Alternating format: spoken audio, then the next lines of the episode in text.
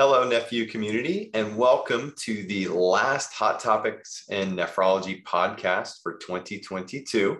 I'm Aaron Emmel, a member of the NephU Medical Affairs team. And here with us, as always, is our key expert, Mark Neumann, who's always keeping us apprised of the latest news and hot issues in the kidney care space. And today we're just going to basically do a wrap of 2022 and talk a little bit about some of the top stories that had some impact in the kidney care field.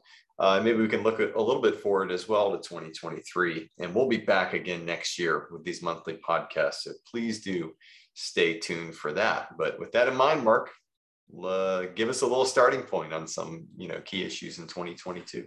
Right. Thanks, Aaron. So we know that in January of each year, uh, that means uh, we always see updates to a number of payment policies for nephrologists and dialysis providers. Um, and we'll cover that a little bit later in the talk. But certainly, I think one of the big stories that came out of um, uh, 2022 and is key for uh, patients with a kidney transplant is this new uh, expanded immunosuppressive drug coverage. and um, this has been years in the making. I mean, this this legislation has been pushed for oh gosh, five or six years now. And what was the key turning point for this legislation this year and finally got approved was the fact that um, there were reports that Congress had requested that showed by passing this legislation, it would be a benefit to the Medicare program, a financial benefit. And those are the types of policies and legislation that uh, Congress is, of course, always willing to approve. Uh, because uh, if it shows that the Medicare program is going to save money, uh, th- that's almost like what you might say a no-brainer, right? So we need to pass that. And for many years, nobody did the report showing this. So in essence, what the report said is that by keeping patients, uh, keeping those transplants, those uh, uh, kidney transplants viable, um, and providing the patients with the drugs that they need to do that, it eliminates or certainly reduces the number of transplants that are rejected because patients can't afford the drugs. And this has been a well defined problem because these are very expensive drugs. So the, the CBS uh, CBO report that came out and, and another one indicated that if we pay for these drugs, in essence, we will save money because we won't have to do a retransplant. We won't have to send these patients back to dialysis. So as I mentioned, this has been in, in a number of years. This was finally passed in 2020 but the the policy uh, wasn't going to start until this coming January, and that was for I'm sure reasons for them to make sure that they figured out how to blend this into the Medicare program and the Medicare benefit. So this Medicare benefit is for patients under 65 years old who, as we've mentioned um, in previous podcasts, only have Medicare coverage for three years after their transplant. The new benefit does not extend Medicare coverage under Part A or Part B, but it offers this lifetime coverage of the transplant drugs under the Part D uh, drug program. So it doesn't extend, if you're a transplant patient, uh, your Medicare coverage ends at three years.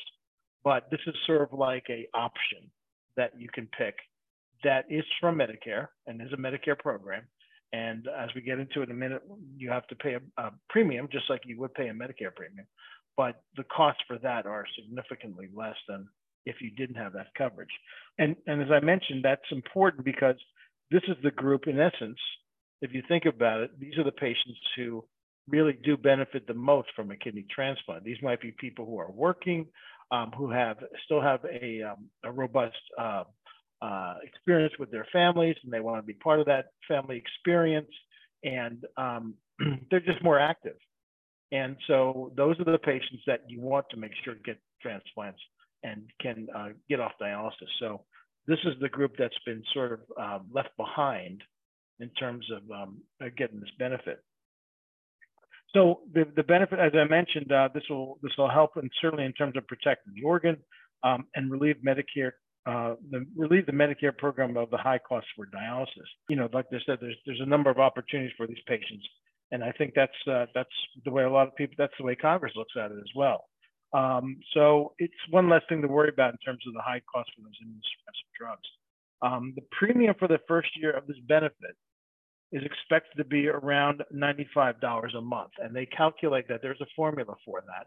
But, um, and they're going to set it each year. So it's sort of based on a formula that includes uh, what the Medicare premium is going to be and the number of patients I believe that they anticipate uh, will be part of the program. So it's a formula, and um, and that's in essence what you would pay that $95 a month for the for the uh, drugs. So that's going to be a big savings for patients and for the Medicare program. Uh, access to these drugs improves because the cost of the patients are lower. Yeah, right? it's a very hard, it's a very high cost for these drugs. And as I said, Medicare will cover you um, for that first three years um, after the transplant. But then after that, and the assumption here is that you know Medicare's thinking is okay, we, we will pay for the treatment, we will pay for the transplant, we will pay for the drugs for those first three years. But our anticipation is that once those three years are over, you can you'll be getting a job and you'll have other insurance that will cover the cost. So in essence, we've covered this up to this point. Um, we want you to take over and be responsible for those things. Um, and it's also, you know, as I mentioned earlier, this is a great way for Medicare to protect its investment. Transplants are expensive um, from procuring the organ, which is always in short supply, as we know, to paying for the transplants and making the anti-rejection drugs available to patients. You know, still the government sees that as a better alternative than paying for dialysis, which can go on for years with little rehabilitation of the patient. You know, this expanded benefit now removes the danger, as I said earlier, of patients losing their transplant because they can no longer afford to pay for the drugs uh, they need to protect the organ. Well, those are all good things. Um, so glad to hear that, and, and hopefully we'll get to hear uh, some updates in the near future on how this program is rolling out. Um, now, what are some of the other top stories for the year that we can recap on?